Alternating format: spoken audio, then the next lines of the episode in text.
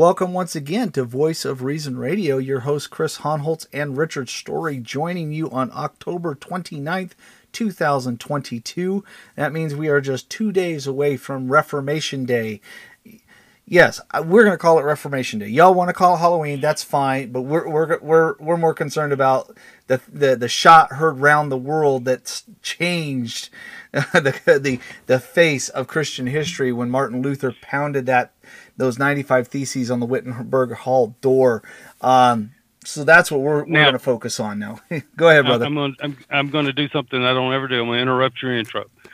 What we need to call it is National Gospel Tract Day. Amen. Because it is the only day of the year people will come to your house to receive a gospel tract. Yes. But I, I posted this the other day as a joke. you know, it's Halloween, and and it's okay for little kids to go around and demand candy from people in at their homes. But you walk around and start nailing tracts to doors, and all of a sudden you're arrested for vandalism. Well, I think it has something to do with like putting a hole in the door. I, I don't know. so scotch tape, scotch tape. I think we're good. So, but yes, yes, National Evangelism Day. I love that idea as well. And if you really want, if you want to make sure all the kids show up, get like the full it's going to cost you a couple bucks but get the full size candy bars because then everybody's going to go that house is where you want to go. Even better idea so get lots of good tracts get you know gospel booklets get dvds whatever it is and get full size snicker bars tw- you know twix three musketeers whatever you know you want to give them i guarantee you everybody will show up so which is getting harder and harder to do because I don't know about you, but brother, I very few people knock on our doors anymore on Halloween. Um, yeah, trunk, trunk, or treat has yeah. gotten to be the, the, big thing around here. Yeah, it's kind of the Although big safer I, option.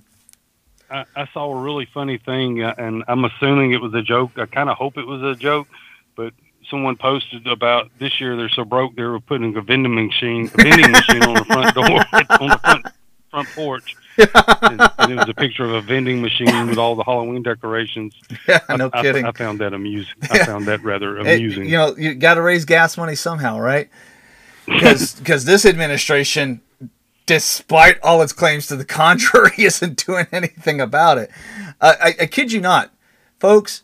I have never in my life thought that I would live in a time when the government in America would emulate the government of Soviet Russia in the 80s when they bold face lie to your face. And Biden literally continues to do so, including saying it was $5 a gallon when he took office. No, it was $5 a gallon earlier this year, Mr. President. It's come down about a dollar, and we're still paying nearly twice as much as when you took office. So, yeah, well, uh, the folks at Pravda that that that wonderful truth-telling media newspaper in the 80s in Soviet Russia would be really proud. So Well, I was going to say in Biden's defense, he he is he is re, he's relaying the messages oh, and yes. reading the teleprompter. He is a sock and I, I, feel I feel sorry for the man because I'm yes. convinced he has no idea what year it is or no. what's going on in the world or anything else. He's just doing and saying what they're telling him to do and say. So whoever's feeding him that are really the ones that are yes. putting the lies out. They're just no, very very true. Poor sick, uh, elderly sick man in a very very bad way. I, I, I agree and and regurgitate their propaganda. But I do I feel sorry for for Biden because it's obvious at this point the man is suffering from either Alzheimer's or some form yes. of dementia or something. Um, but you know that's one reason that we really need to be praying for him. Yes, and praying for the salvation of those around him. Yes, but you know, I, I, I don't doubt that he probably would have gone along with it 10 mm-hmm. years ago had he been president. But in all honesty, I really truly believe the man is suffering from some form of dementia, and he's he he doesn't he doesn't remember what he said yesterday, much less what's going on today. And well, I'm, I, am not, I'm not being mean about no. that. I'm being, I'm being very serious, and I do, I mean it. I feel sorry for him, and I pity those around him that are subjecting him to putting out the lies, because the Bible says woe to whom temptation by whom temptation comes. Yes. So you know, they're they're it's like encouraging a child to go lie to another to their parents. Yes. And in this situation, you have an elderly gentleman suffering from dementia, and you have people around him that are supposedly leaders of the country telling him to share a lie. Yeah. So, in, Well, in that context, it's just as bad as telling a child to go lie to someone else. Yeah, and and I can say from experience because I have someone in, in my life uh, through extended family who has gone uh, who who deals with you know like uh, severe Alzheimer's now, and we watched that person go through the stages of not being able to articulate certain words or certain phrases to certain concepts to failing to understand what was being said to uh, forgetting things to to the point where now this person might get a few clear words out and doesn't you know it's sad to watch you know? And unfortunately watching him on the screen i see exactly what i saw in uh, in this person's life. So it is it is tragic and it is a sin as to what's going on. Um, regardless of whether you support the man or not and and I, I imagine many of our listeners do not uh, but whether you support him politically or not what is being done i don't care if this was uh, if this was being done with a conservative or a democrat uh, you know or anywhere in, the, in between to put someone up so that they are a rubber stamp a sock puppet so that you can move that forward that's sinful. It is it is destructive to that person to put them through the sheer amount of stress that that does. That does so much worse to the mind. And you do so because you have an agenda. I, like i said i don't care which side of the the uh, political spectrum you're on. If you're doing that you're wrong and, and unfortunately we're watching that happen in pennsylvania right now with a with a senate uh, uh, senate senate race. And there's a gentleman who suffered a stroke and he's struggling. And they're they're, they're not going to for they don't care about his health. They care about winning a political seat for a rubber stamp. And again i don't care what side of the political spectrum you're on. That's wrong. That's simply wrong. It's sinful. And uh, everybody that is doing that they're going to stand before god and they're going to be held accountable for everything they said and did. And um, whether this person was a willing participant or not and i do believe that there is a certain um, aspect of the president that is still functional because there are times when he does have cogent conversations. But he- whether he's a willing to participate or not is irrelevant. What you're doing is wrong. And um, those those individuals as you say rich we need to pray for them uh, because they will stand before god and they will be held accountable for everything that's been done. So anyway that's not our topic tonight. In fact what we're hoping is done with this particular episode. Uh, we may have just derailed it right from the beginning because we got into a political discussion. So Well, actually, it, it, it, you you could say that tonight's topic has application there yes because does these people that are quote unquote leading this country, they are doing things from a certain point of view that they think is right and correct, even if it completely contradicts the truths that's taught in the Bible. But sadly, there are many professing Christians who have grown up being told a particular viewpoint is the right viewpoint, that even they are being deceived into believing anything under the sun. yeah So how was how was that for a transition? I think that's a very good transition. Well done, sir. Well done. well done. All right. So what we're going to talk about tonight is I, I think it's a common question, and there's a, a clip from Voddie Baucham that we'll play a little in a little while that addresses this. But it started with a conversation within my own household, and it was uh, one of my family members who had had a friend that was asked a particular question, and the question was, uh, and I'm being a bit generic here because I don't feel like it's I don't want to get into details of- somebody else's life. But generically, the question was something to the effect of, okay, well, if God's real, why is your life so terrible?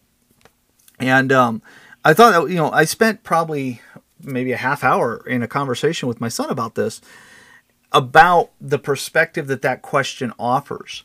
And uh, and again, like I said, Voddie Baucham addressed this wonderfully in one of his sermons from many years ago. The, the, the issue is is that when the person asks this particular question, you know, it's kind of a variation on it. Well, if if uh, if God's real, why do bad things happen to good people? Or if God's real, why do, why does evil exist? If God's real, why is life difficult? it's usually a variation on that particular type of question. And the problem is is that it starts with a very wrong perspective. See, the problem with this question is if if if you were to ask me, Chris, if God is real, why does why did that bad thing happen in your life? It assumes that as an individual on this earth that there's something about me as a person or if I ask it of someone, if I say, well, if God's real, why has my life been so difficult? It makes an assumption about me as the question asker or referring to another person that that person there's something inherently good about them that if God is really good, that if God is exists, that if God does good things, then that person or myself should never have to encounter difficulty in my life. To, to phrase it a little bit more differently, if I'm a good person, then my life should not have to deal with bad things. In other words, if I'm good, good should come to me. If I'm a good person, bad should not happen. And it, that's the problem with the assumption is it it relies upon one's own subjective understanding of what is good and what is wrong. What is right is what is wrong, what is good, what is bad. And it what I deserve if I if my definition of good is how I define myself. So I wrote an article for this and we'll we'll attach it to the show notes. And what I basically start the, the article with is that uh, the problem with this question is that it's loaded with presuppositions. It assumes that if God's real, life cannot be difficult. All right, that's the question. If if God is real, why do bad things happen? Well, in other words, if bad happens, God can't be real. So it has to be a good life for God to be real. That's the assumption. It assumes that I, as an individual, should never have to deal with difficulty. Now, I understand none of us like having a difficult life. None of us like having an illness strike us. We don't like having a job loss. We don't we don't like losing a loved one or child or a friend, a family member. We don't like those things, and that's understandable. But it your question assumes that you never should have to. If if God is real, then I shouldn't have to deal with this right? It assumes that I'm a good enough person that good should come to me. And it assumes that God owes me a good life. That's the problem is that there are it is loaded with a great many presuppositions going into the question. We haven't even established whether any of those presuppositions are true. It is just assumed that if I ask the question, if God is good, why does bad things happen? It assumes a great many of those things. And I don't most of us don't even think about it. It just we live in a day and an age, especially if you're in a Western culture like America, that we assume life should be good.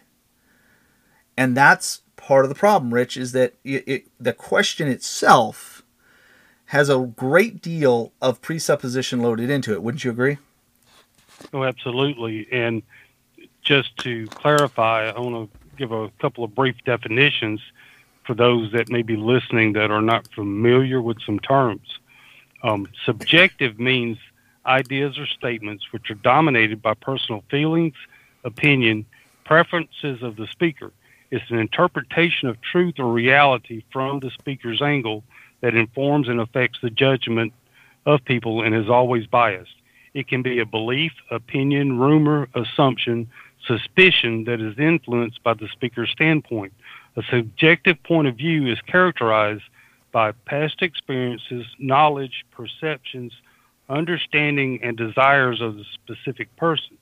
These statements are exclusively based on the ideas or opinion of the person making it, as there is no universal truth.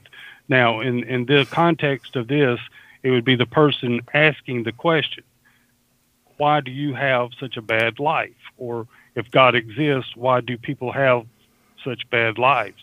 First, the the if if you're engaging in this type of conversation, the first thing you need to understand is the point of view the person asking the question is coming from.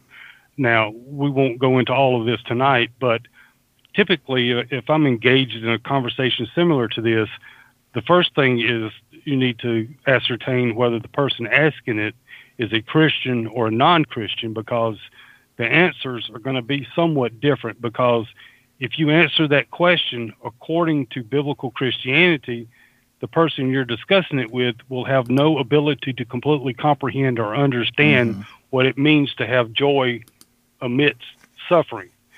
Because and I think there are several reasons in this world why that perception exists, why some people think that, well, I don't do this, I don't do that, I'm a good person. You know, why does everything bad seem to happen to me? And sadly, outside of Christianity, people go to psychology, they go to worldviews, they go to everything except the Bible. And in today's age, there's a lot of things out there that influences what I call subjective values, beliefs that people have based on perception, based on opinion, based on cultural norms, based on what entertainment is telling you what you should and shouldn't have. And in today's entertainment driven generation, especially if you're talking to a younger person, they're going to view people around them and they're going to view their life and other people's lives based on what pop culture is telling them should make them successful. And it overlaps with within certain aspects of Americanized Christianity that, you know, is watered down in the prosperity gospel. And even in society, we're, we're looking at and dealing with wokeism, social equity. But I think a lot of it goes back to the misconception of the Constitution, which is grounded in Americanized Christianity. And I saw a pastor say this not long ago on online, and it still made makes me shiver. Said that we have a God-given right for the pursuit of happiness. No, we have a God-given right as Christians for the pursuit of holiness. Happiness never comes into account within that. I mean, do you really think Paul was actually happy while he was locked up in jail in Philippi or in Rome, or you think he was happy while he was being stoned to death for standing on biblical truth. That's something someone outside of Christianity cannot understand. So we need to address what point of view that person is coming from, and we have to understand that most opinions are based on these subjective values, not absolute truth, because the world and the culture, especially today, is telling you know that everyone should have the same outcome. Everyone should not only have the same opportunities for success, but everyone should have the same outcomes of success. And even success is defined in different terms depending on who you ask, because in today's America, people will look at someone that is, you know, successful in business or has a very high paying job and they have a big giant home and two or three cars and they have, and that's the key word have, this, this, this, or this, things of the world. That's how they judge whether someone is successful or not. Mm-hmm. They're they're not looking at whether someone has been married for 30 years and have raised four children and you know they have enough to eat and drink and and you know a clean environment. People's views will be determined or their their opinions will be shaped by their surroundings and by what they're told and what they're taught and what they see. And sadly, in young people, their definition of good is successful in worldly terms when mm-hmm. it comes to money and success and fame and notoriety and popularity and all of these type of things. But we need to realize too that part of the influence on the younger generation and those outside of Christ is rooted in psychology. And I'm going to read a short article that was giving advice on why people have a bad life. and if you're a Christian, you should be able to pick up and understand some of these points. And Chris, when I get through, I want you to reply and kind of point out some of the problems with this. But it went on to read some people have Some people have had bad lives because they do not have access to what they need to grow and thrive, and they cannot get access to these things family, friends, support, love, and acceptance. Activities that are rewarding and life sustaining, bettering a decent, good job in education, a fair income, a home to live in with people you like, nutritious food, decent health care, not being sabotaged by greedy or jealous or hateful people is all part of a good life. So take that away and you have a bad life. People often have a lack of these things, which results in a bad life due to circumstances put in place before they were even born, though many want to ignore that fact because they would rather judge others for their misfortune equals judgment junkies. They were born with specific talents and weaknesses, their environment, and who they were born to good parents, relative prosperity, health, intelligence, being a certain race, gender, attractiveness, positive experiences are greater than negative ones.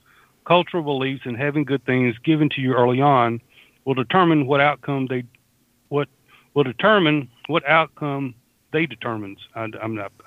I, am reading it as it was written, so I, I don't understand that part. But anyway, how much access have they have to alter their circumstances and have a better life instead of one filled with stagnation, cruelty, torture, depression, physical illness, etc.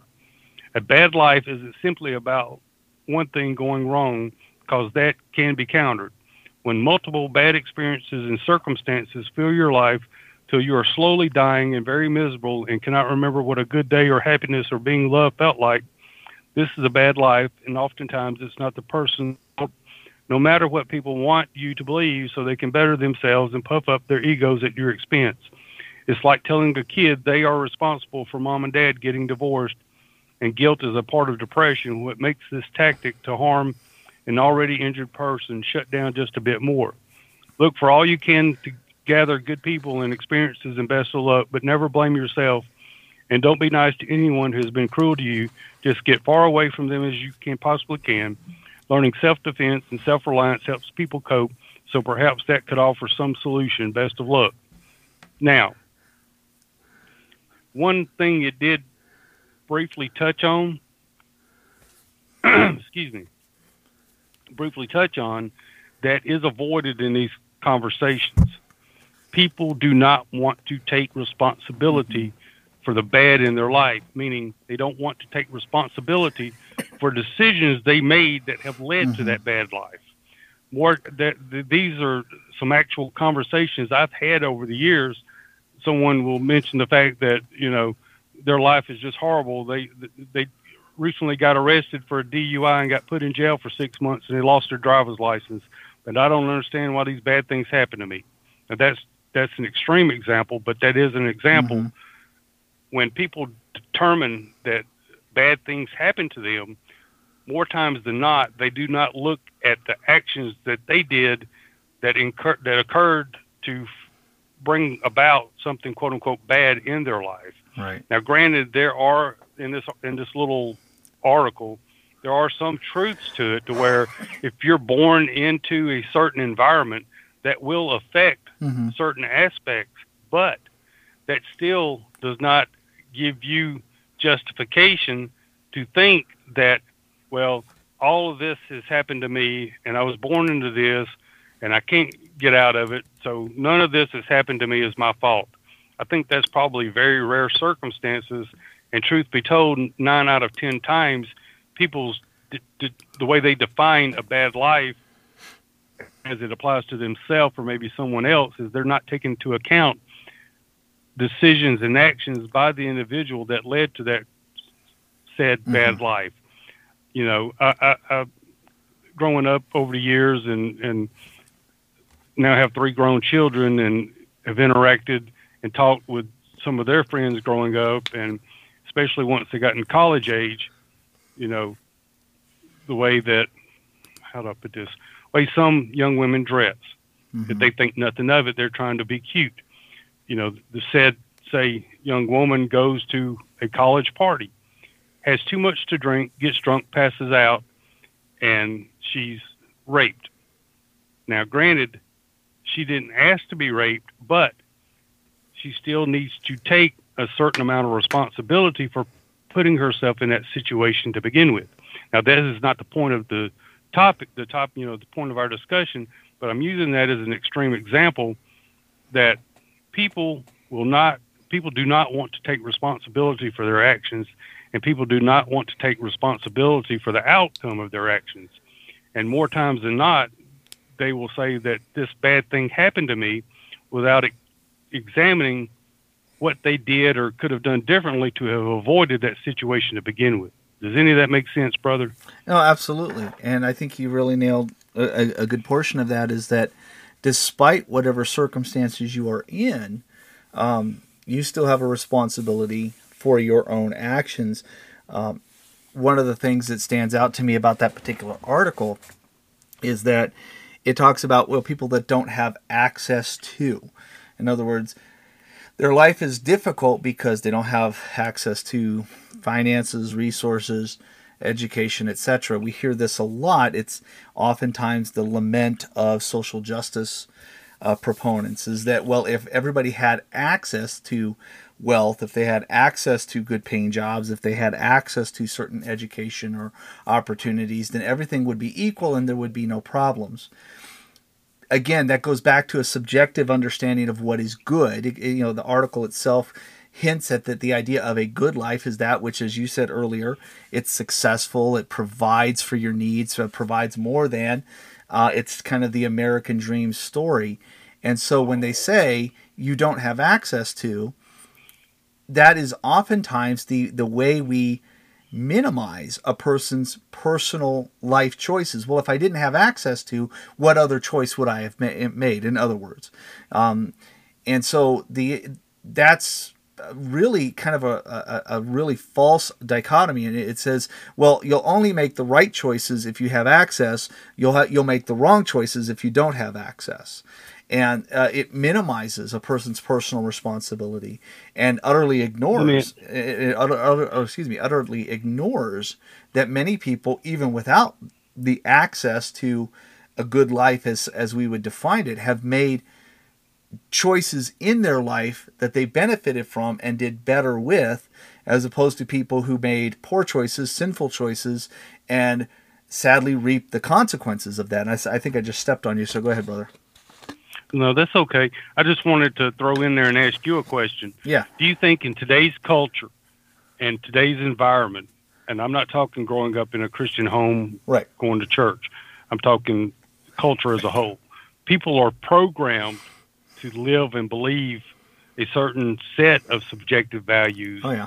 Just like you were talking about with the woke and social justice and all this, they're programmed to think in a particular way that they gauge success or failure by the programming they had, being meaning what they were taught and told growing up, without ever exercising any type of critical thinking to the issue or the subject to determine whether this is really really true or not. They just take for granted what people tell them and what other people believe, and they apply it to their lives, thinking, okay, this is what I should have.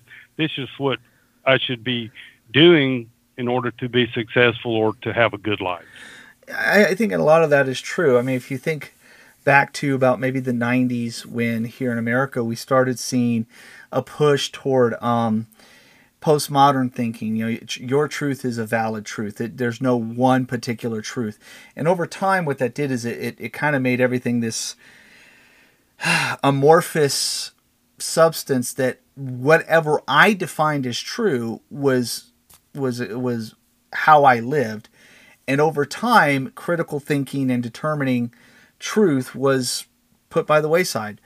Now, what we have in, in our current generation is since there is no one truth, such as, i.e., Christian truth, what the Bible teaches, then we have to find a way to substitute.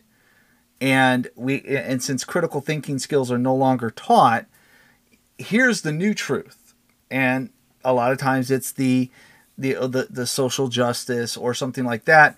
And people because we have no longer are engaged in that we're no longer evaluating truth as a as an objective uh, you know an objective source of information it's now well you that's your truth and i can i can dismiss what i don't like hearing and I don't have to think about it because that's that's just your truth. It do, it doesn't impact me. But now I've glom, I can glom onto what I, I say is is true, and I can fight like the devil to keep that you from impacting this truth over here.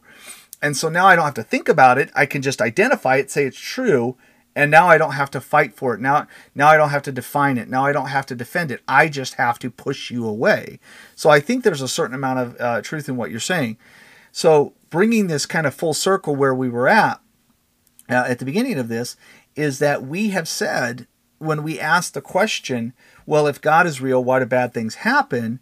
We are we are loading this with presuppositions these subjective presuppositions about what a good life is and how i'm owed that in some capacity. Uh, we may not say it that way. I mean i think there's uh, some ways we really do. I don't deserve this is a, is a typical phrase. I don't deserve to be treated this way. I don't deserve these things to happen to me. Uh, even if i make bad choices uh, if i sin i can still i can dismiss them as a mistake. I was uh, what was I reading? Just the uh, I think I was reading.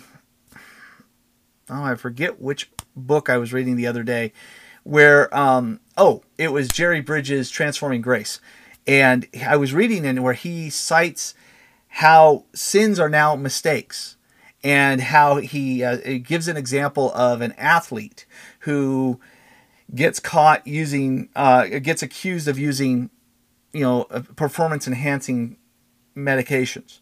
Deny, deny, deny, deny, finally gets caught at it. The person is asked point blank in an interview, well, then you lied, right? No, I made a mistake. So it's, uh, we don't, we don't recognize that what we're doing is sinful. We don't wish, we don't want to admit that it's sinful. And so we, we, even when we do things wrong, we find a way to say, well, that was a mistake, but even though I made this mistake, I don't deserve that. And so we fail to recognize that we have predefined the only way we can allow God to exist is if God operates on my terms. Now, I want to play this, uh, at least a portion of this audio clip um, with Voddie Baucham talking about this question. And it's it's a few minutes long, so just hang in there for a second. Um, he's going to explain why the question is the wrong question, and then we'll continue from there. But I, want you to listen to this because Voddie really nails this on the head. So let me hit play here. What is wrong with the world? You. I, mean, me too, but mainly you.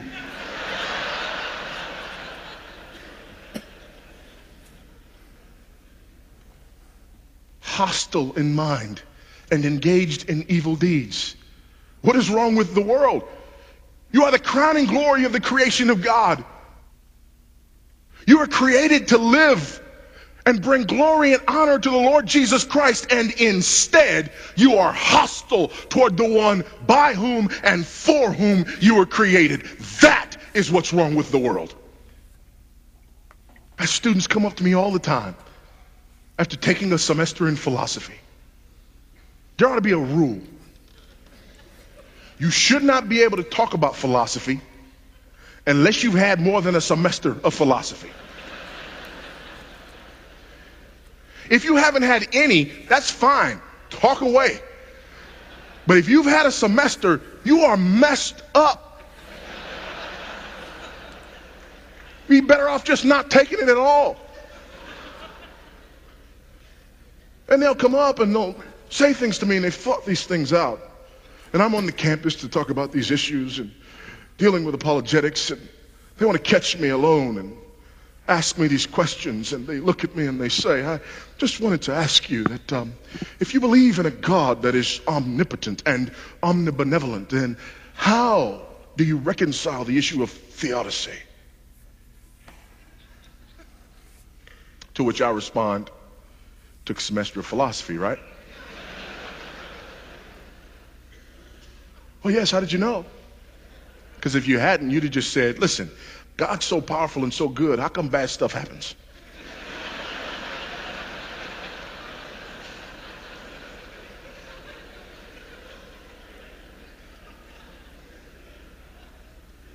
But I'm not going to answer the question. until you ask it correctly. I worked on that all week. What do you mean ask it correctly? You're not asking the question properly.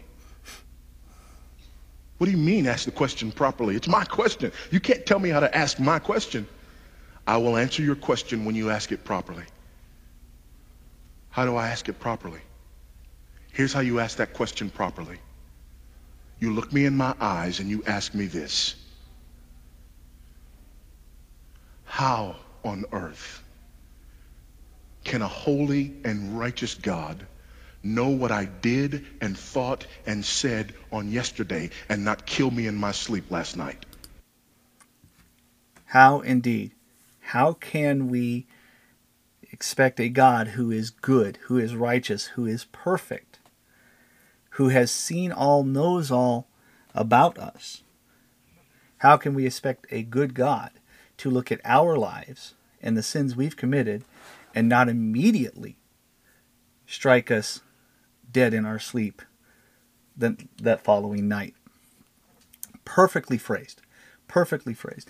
And really exposes the presuppositions of this question if God is good, why do bad things happen? That's really what this boils down to. I have to understand the question, as, as Voddie says in this clip. I have to understand it from God's perspective. I can't ask that question from my perspective. That's the wrong question. If I ask the question, and if it's from my perspective, I say I'm a good person, or humanity is generally good, so why do these bad things happen? Rather, the question should be if God is good, if God is the defining you know substance of good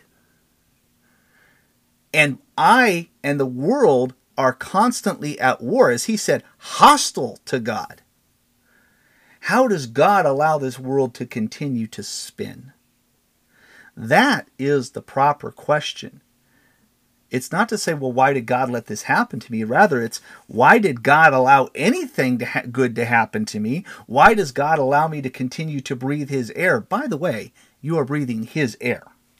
And when's the last time you thanked Him for that? So, the basis of whether my life should be one of ease or of difficulty, the you know the idea that I should have some sort of uh, consequence or reward or deficit for my life can't be on my basis because I get to define myself all the time and I think I'm a pretty good person. And if I think I'm a pretty good person, then I think I should have blank. Well, the question isn't whether you define it that way, but who does get to define it? Who decides what's good? Who decides what you deserve? who decides how you should be paid out. Who but God is the one to allow for tribulation, to intervene in a time of tribulation, or to prevent tribulation? The truth is, it is God Himself. God is the sole standard of right and wrong, good and evil. He is the one by which we define these things. He is morally perfect, He's morally righteous if we need to understand what good is, we look to God. We don't look to the world around us. You compare me to Hitler? Well, okay, according to some people's standard, apparently I would be about as evil as Hitler. but if I if I would look to look at the world stage, and I would look at Genghis Khan or or uh, you know some you know, uh, Stalin or Marx or Hitler, people who are responsible for millions of deaths over the cent- centuries. I would say I'm a pretty good guy. If I compare myself to Jeff, Jeffrey Dahmer, you know, new show on Netflix, from what I understand about Jeffrey Dahmer. If I compare myself to Jeffrey Dahmer, man, I'm a saint. But if the standard is not what I look like compared to somebody else's sins, but rather the standard is God's, that's a different story. God is the only one who gets to determine whether you are good or evil because he is the one who is good. Christ himself said, well, you know, when he's asked a question, you know, he's called good teacher. He says, you know, not not to say that he himself was not a good teacher, but rather to make sure that a man understood the question, why do you call me good? There is one good but God. In other words, if you call me a good teacher, you have to understand you're calling me good in comparison to God. Therefore, good is the that's God's standard. And so when we stack up our lives against a completely righteous, holy God, there's not one of us who is good because we all fall short. Romans tells us that we all fall short of the glory of God. We are morally bankrupt. We are evil when we are compared to the righteous and holy God. It is Jeremiah, I believe Jeremiah, that says that all our righteousness is as filthy rags. No matter how good you are, compared to God, you are like a nasty, oil stained, blood stained cloth that is just foul and rancid because God is that good. Rich, did you want to say something? I'm sorry. Well, another aspect of this, sadly, is a lot of people outside of Christ, or those in the world, or those that have never even professed Christ, look and say, well, look at all the hypocrisy in the church. I don't see these people living any different than I am. I'm just as good as they are. Mm-hmm. You know, I, I try to I try to be nice to people. I'm polite. You know, based on a lot of them, you know, I treat people with respect. I do this, I do that, based on, you know, comparing myself against them. I'm a lot, I'm a, a lot better person than they are. The problem is that, like you said, the the gauge is not what other people are doing or saying around you. The standard is God and God's word, because even among professing Christians, and that the key word there is professing. Sadly, in American evangelicalism and among those who profess Christ, there's still those people who will want what they want and they're willing to lie, cheat, and steal to get it. And many of them are still willing to say or justify their actions by saying, well, the ends justify the means. But that's not what Christ teaches us. Yes. According to his word, it's not what we want. As Christians, we are to live to please God, to glorify God, to strive for holiness in our lives. But sadly, those outside of Christ can't know what is and what is not a real Christian because they're using the standard of the world instead of the standard of God. And when, when you compare yourself to another person, you're not comparing yourself to the standard that God has set. You're comparing yourself to the standard that you have set because you want to justify what you are doing or saying or thinking. And as Christians, it's still a struggle because we have to conform our thoughts, our minds, and our hearts to God's will, not to our own will. And it's never my opinion or what I want or what I think. It's how do I take those things and view them through the lens of Scripture to conform myself more to the image of Christ while I'm here. Amen. For one thing, that's impossible outside of the Holy Spirit and a God given desire to want to conform to the image of Christ. Sadly, within American evangelicalism and those who profess Christ, you're dealing with people that are actually false converts who have never truly come to be indwelt by Christ. So if you're listening to this and and you don't attend church or, or whatever your situation may be, if you take nothing else away from this episode, remember you will find sinners in the church. You will find people acting and, mm-hmm. and disobeying God within the church. Don't judge yourself by those that you see. Don't judge yourself mm-hmm. or gauge yourself based on the actions, thoughts, and words of professing Christians because that person may not necessarily be a real Christian open up a Bible and read what God teaches for yourself. Start in the New Testament, start in the book of John, read the book of Romans.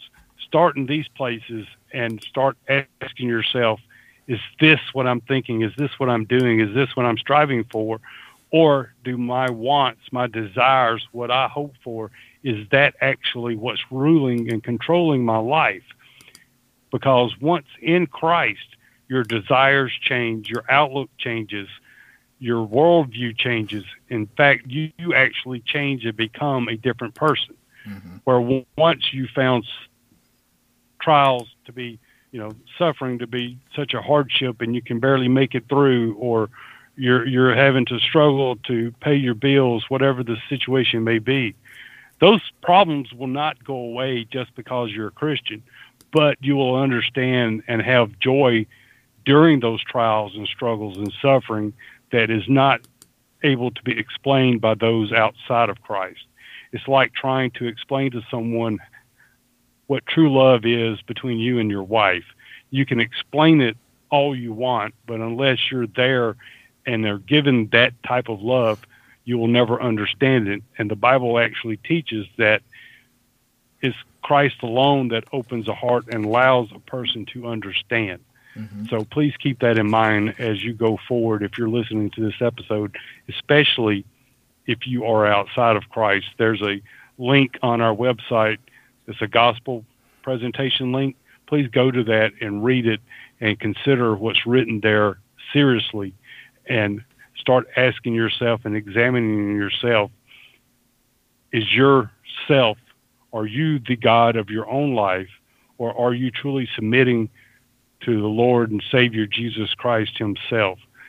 Are you trying to work and earn your salvation, or do you truly understand that nothing you can do on this earth will merit, give you merit, give you the credibility, give you the credentials to actually earn and work your way to heaven? Because salvation is a gift from the Lord. If you could work your way to salvation, then you would be able to boast and say, Look what I did. I did this being in Christ is not like having a Twitter account or Facebook account or TikTok account or whatever account you have that you work at and grow and have thousands of followers and you can look back and say, I did that. In Christ, He does it all. He did it all. He will do it all. But you have to come to Him on His terms, not your own. Amen. Back to you, brother. Amen. And I want to correct myself. I accidentally said uh, I it was Jeremiah that said our our righteous deeds are like a polluted garment or filthy rags. It's actually Isaiah from Isaiah 64 uh, verse 6. We have all become like one who is unclean, and all our righteous deeds are like a polluted garment. However, it was Jeremiah who gave us the reason why, and that is because he says in Jeremiah 17:9, the heart is deceitful above all things and desperately sick. Who can understand it? The reason we are in such rebellious state against God is because and, and why we think all these good things that we do are so awesome the, is that we have this heart of sin. We were born and conceived in sin, and we sin because we're sinners by nature.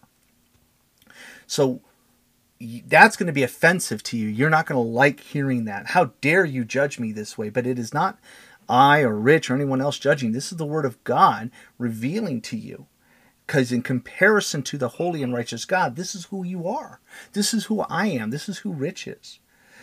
And so when we think, well, life shouldn't be hard, life shouldn't be difficult like this, we're saying to God, well, I think I've, I've earned something of, of, of, some sort of goodness. But the reality is, God looks at you and says, apart from Christ, as Rich just pointed out, your, all your righteousness, all your goodness is as filthy rags. It's only in Christ that we become good because we take on the righteousness of Christ. So apart from Christ, God is a perfect, righteous, holy judge. We are not. We are we are foul and loathsome. We are sinful. What would then possess us to think we should deserve something good? This is a very bitter pill to swallow, but the truth is, if you stand before God, a convicted sinner, a man guilty, a man or woman guilty of sin before God, of rebellion against Him, because you continue to live a life that is in violation of His goodness, of His righteousness, in violation of His commandments, then what you deserve from Him is far worse than what you're going through right now. And I know that's difficult for some people to understand because there are some who may hear this uh, program and go, You have no idea what I have gone through in my life. You're right, I don't. but I know Rich has gone through a lot. Rich is confined to a wheelchair. There are things that have happened in my life that I'm not going to discuss, but if you heard, you would be shocked. Why? Because I don't talk about them normally. But there has been difficulty in my life. We've all faced trials and tribulations. We've all had something terrible happen to us. But if we have rebelled against God, if we have sinned against Him daily, with every breath, with every thought, with every deed, we have done something in, reta- in rebellion against Him and tried to set ourselves up as king, which is what sin is. Sin says, I am not going to obey you in this area, God. I'm going to obey my heart. I'm going to obey my desires. I am king of my life. I am the one who decides. If we have rebelled against the holy, righteous King, then what we deserve is his everlasting judgment. We don't res- deserve reward and ease, we deserve his immediate, unrelenting wrath.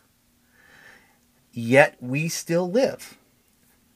Voddie said it in that in that clip. How can he know the things I said and did yesterday and not strike me uh, in my sleep tonight? How can he do that? Because God is merciful. God is patient. God is long suffering. Now, God does allow us to, uh, to deal with tribulation. In fact, Jesus told his own disciples, his own followers, when we go to John 16, uh, verse 33, behold the, or excuse me, 30, 32, Behold, the hour is coming, indeed it has come, when you will be scattered to each, each to his own home, and, ye, and will leave me alone. Yet I am not alone, for the Father is with me. Now, mind you, these are his followers. They are going to scatter and leave him alone. And he says in verse 33 I have said these things to you, that in me you may have peace. In the world you will have tribulation. Okay, his followers, the very men who would carry the gospel forth as the church is born at, at the uh, time of Pentecost following the resurrection of Christ. These are the men who would take the gospel forth.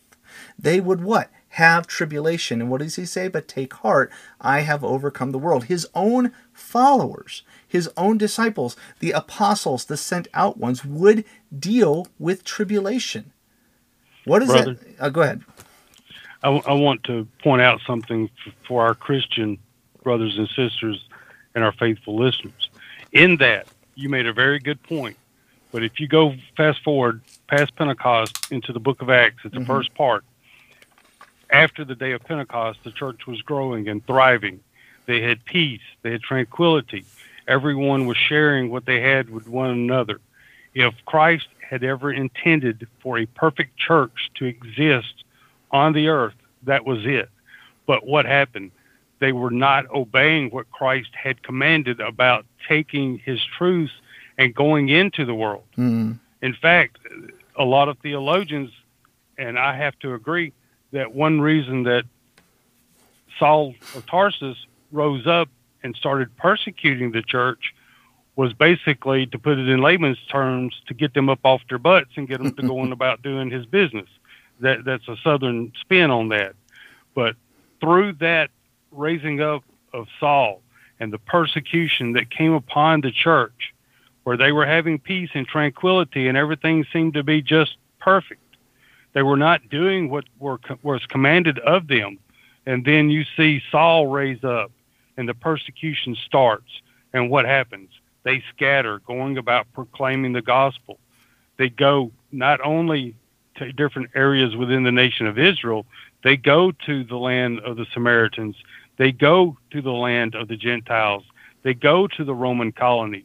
You read the other accounts going on into the book of Acts when Paul had came into Corinth and he started to proclaim the gospel and the truth of Christ in the synagogues and he ended up leaving and, and, and went to the Gentiles with the word.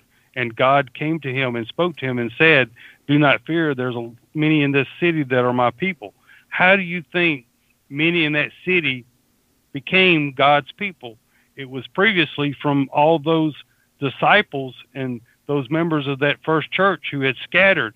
They went to these areas proclaiming the truth of the gospel. They went to those areas proclaiming the gospel because of tribulation, because of persecution. And sadly, I'm not going to go into details, but we have many, many, many pastors who are really well known leaders within certain circles of American evangelicalism who talk and act like they're scared to death of any form of persecution mm-hmm. or any type of hardship or any type of discomfort to come upon the church in America. But guess what? The gospel of Christ has thrived and went forward and went forth more and more and more because of the result of persecution than it ever did during the times of ease. The the Church of England was persecuting and since we were talking about Reformation Day, look what they endured and suffered and went through. What was the end result of that?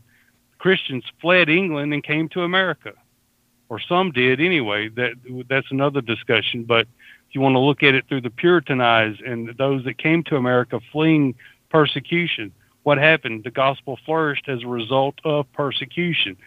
At no point in time can you point to anything in the Bible and say that revival happened as a result of peace, calm, and ease. Amen. And people today talk about praying for a revival in this country. But are you willing to subject to the sovereignty of the Lord in how he might bring about that revival?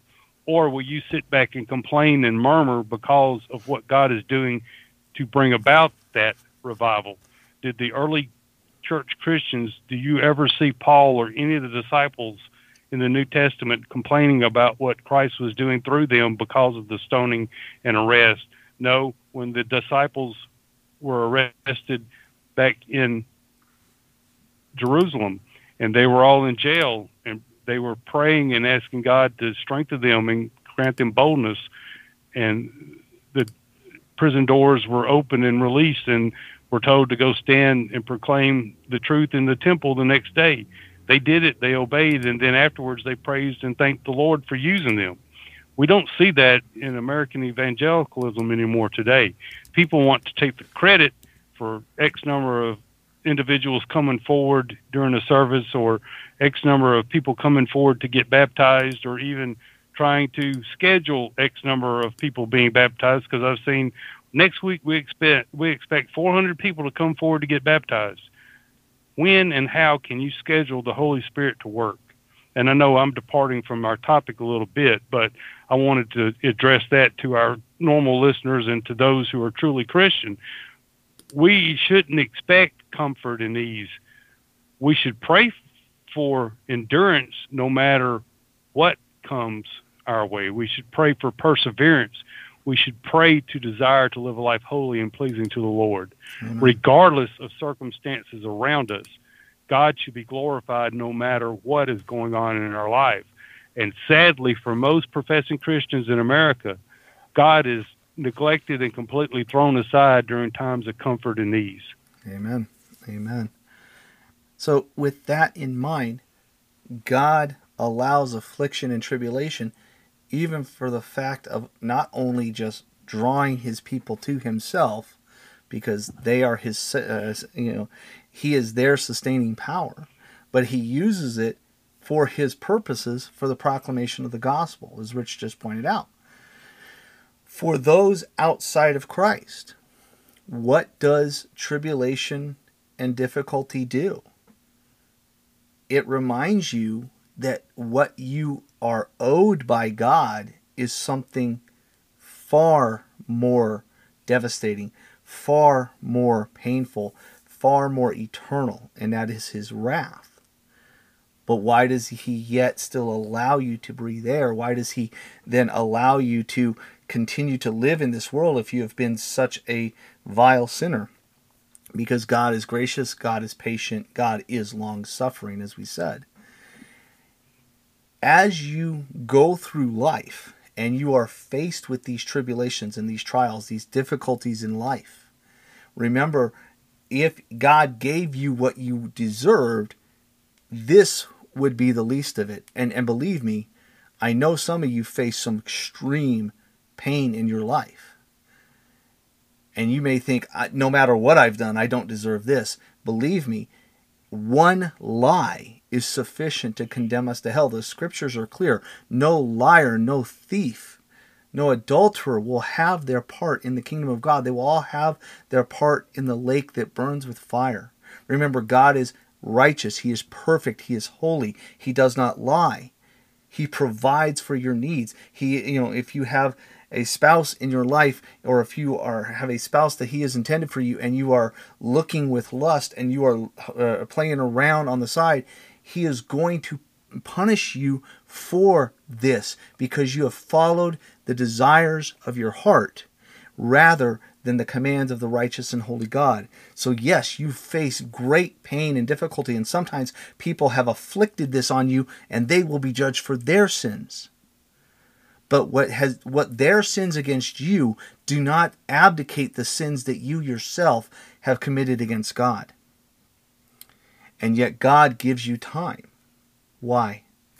Because as my brother Rich said early in the er, earlier in the program, he is he desires all men everywhere to repent and come to faith in Christ. He is giving you time. These difficulties, these trials, these tribulations are God's alarm bell it is his pre wrath wrath, as my pastor would call it. This pouring out of tribulation in your life is an alarm bell. It is his wake up call. It is him showing you that if you got what you deserved, this is only but the tip of the iceberg of what you will endure for eternity. And he is giving you time even now to see your sin for what it is an offense against Him, a criminal act against the God who created you, one for which you will one day be judged. And yet, in His mercy, He provides a means of escape, and that is Christ. Christ, the Son of God, second person of the Trinity, yet God in, per, uh, in de, uh, completely in deity, three persons, yet one God took on human flesh, came to this earth, lived the life of perfection that none of us could live for a moment. He lived for 33 some years, always obedient to the Father in all things, thought, word, and deed, and then willingly, not in, not as the the activist people like to say he was he was he was an activist. He was a rebel against the, the empire, and they had to punish him, and he and, and he can identify with you because he's been unjustly punished. No. Christ himself willingly went to the cross, not for some social justice activist moment, not for some mere demonstration of, I'll do this to show you I love you, but rather went to the cross in love so that he might receive the wrath of God that sinners deserve. Taking the penalty, that wrath of God upon himself at the cross in full, so that sinners might be forgiven if they would but repent, turn from sin, and turn to Christ, trusting completely in his work. That is what God gives you time for. These moments, these difficulties, this lifetime of pain or trial or tribulation that you go through, are merely the warning signs, the tip of the iceberg, the, the recognition that what comes next is far more painful and yet fully and completely just because you have sinned against God. And He has given us time. So when you see these things, when you experience these things, this is the this is what should go through your mind. God is righteous, I am not. I have sinned against God. I deserve so much worse, yet even this there is mercy because it points me to Christ. He's given us time. So when a person says to you, fellow Christian, if God is good, why do these bad things happen? Remember, the question is loaded. And you have to take this person back to the perspective of God, not themselves. And they're going to fight you tooth and nail. They're going to tell you, you have no idea what I've gone through. How dare you judge me? And that's going to want to, you're going to want to pull back. You're going to want to say, well, well, well, hold on. No.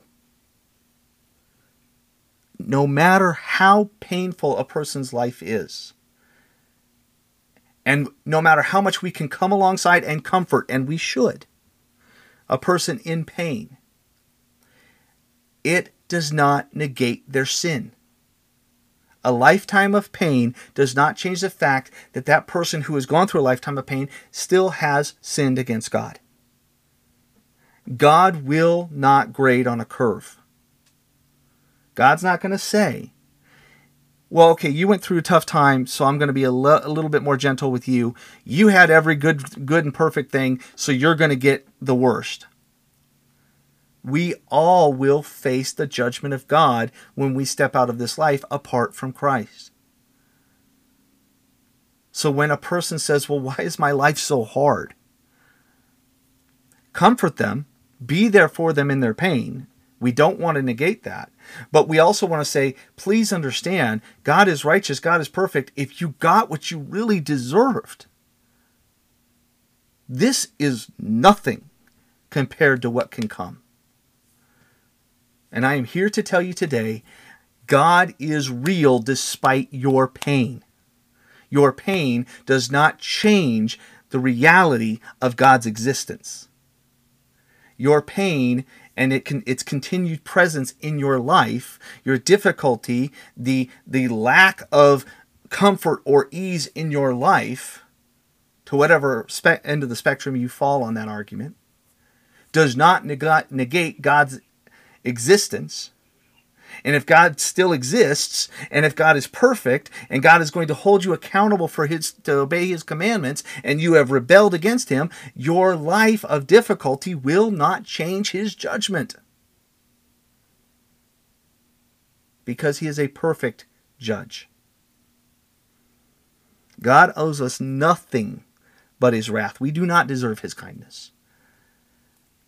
But God is a merciful God who has brought these moments in your life as a warning sign that if worse if you do not turn from your sin there will be a worse thing to befall you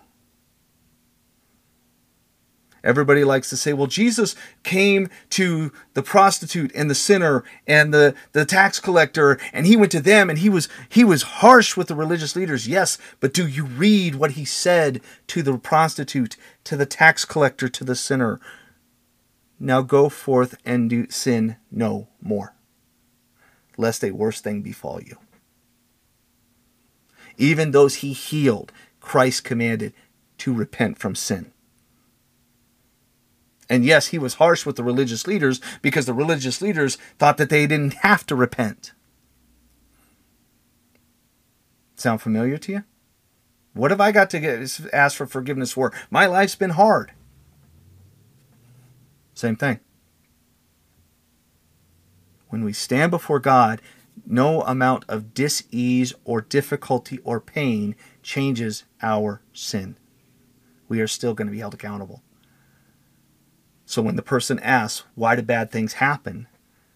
Because we live in a sinful world. And every time you encounter a bad thing in your life, that is a reminder God will judge sin. Sin exists. It creates pain. It creates difficulty. It creates harshness. It creates wickedness. It creates torture and rape and death and theft and lies and everything else, and God will judge every single one of them, including yours. God does not owe you a good life. What God owes you is condemnation. What you want is not what you deserve. What you want is God's mercy. And that is only found in Jesus Christ. This question perfectly sets you up to help a person see the gospel and their desperate need for it. Let that be the driving purpose in engaging this question because you're going to be asked it. Rich, before we let everybody go, any last thoughts? Just add one thing to what you were saying earlier. Everyone will be judged by God. Everyone that dies and departs from this earth will be judged by God. Everyone who professes to be a Christian will be judged by God.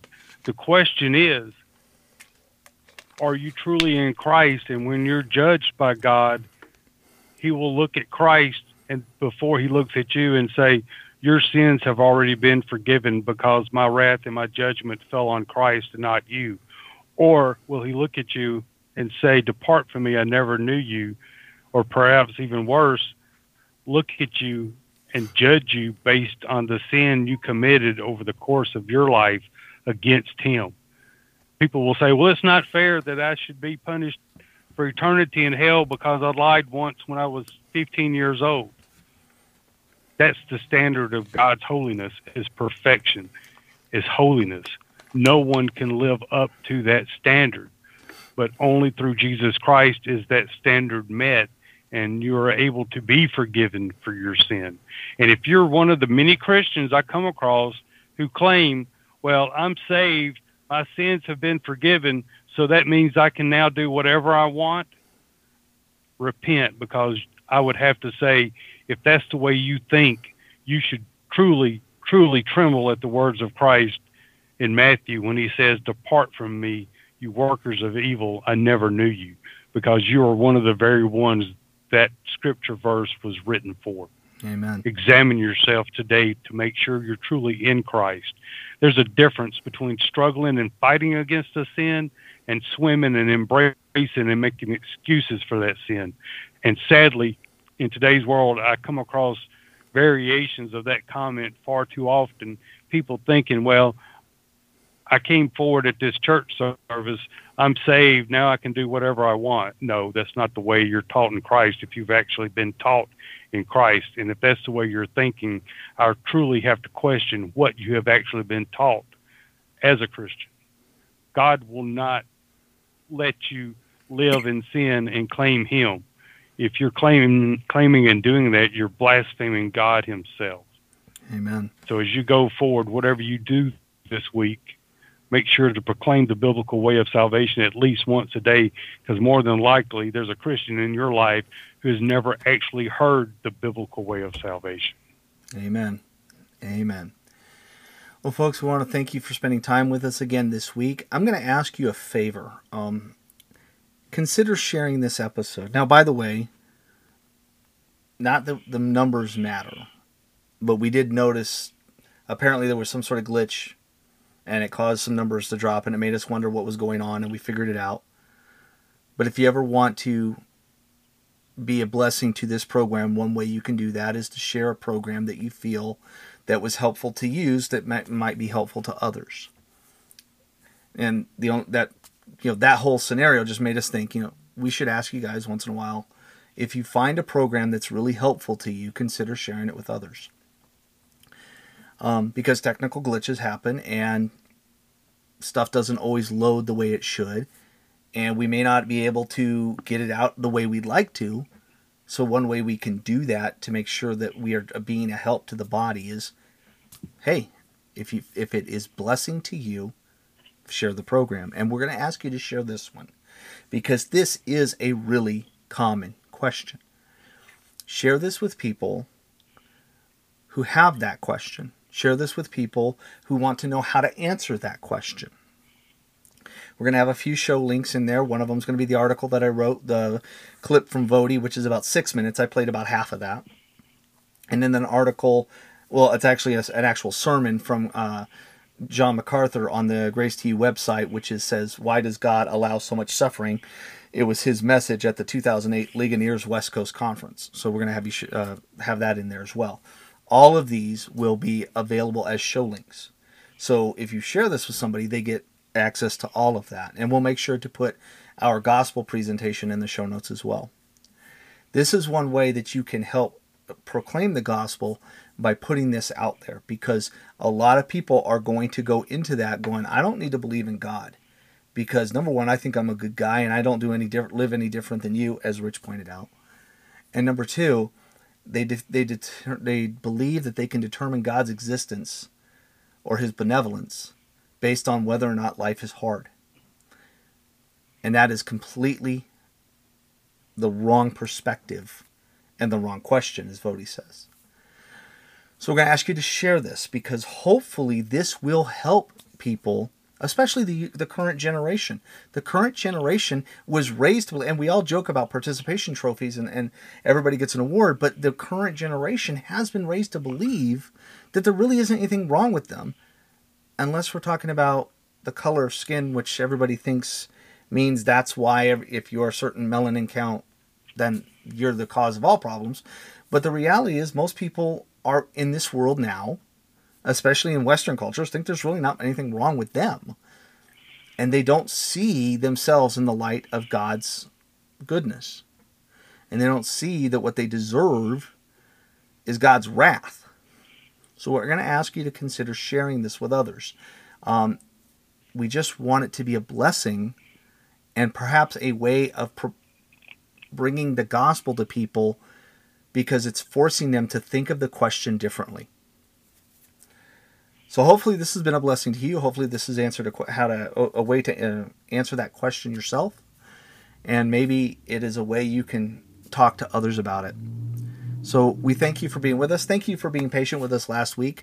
Uh, we did intend to get this recorded. A couple things happened, and uh, that uh, just kind of set us out. We've tried to work through some issues in the last couple months, and of course, life just it has a way of getting up and uh, and uh, you know derailing you.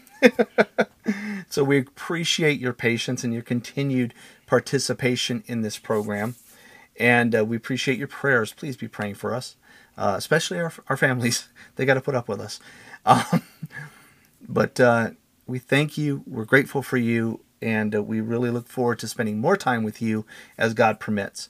So we will look forward to speaking with you next time. Whatever you do this week, do it for the glory of God. And as my brother said, make sure you play, proclaim the biblical way of salvation to at least somebody this week. And maybe this episode's a way you can do that. God bless you guys. Good night. We'll see you next time.